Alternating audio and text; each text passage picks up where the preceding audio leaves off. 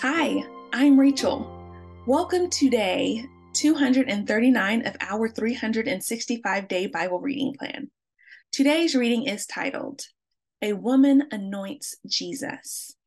We'll be reading John chapter 12, verses 1 through 11 in the New Living Translation. Six days before the Passover celebration began, Jesus arrived in Bethany, the home of Lazarus the man he had raised from the dead. A dinner was prepared in Jesus' honor. Martha served, and Lazarus was among those who ate with him. Then Mary took a 12 ounce jar of expensive perfume made from essence of nard, and she anointed Jesus' feet with them, wiping his feet with her hair. The house was filled with the fragrance. But Judas Iscariot, the disciple who would soon betray him, said, That perfume was worth a year's wages.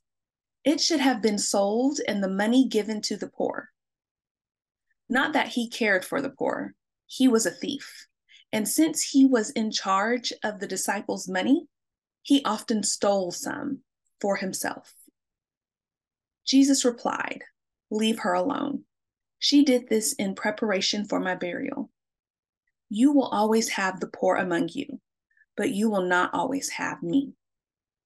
When all the people heard of Jesus' arrival, they flocked to see him and also to see Lazarus, the man Jesus had raised from the dead.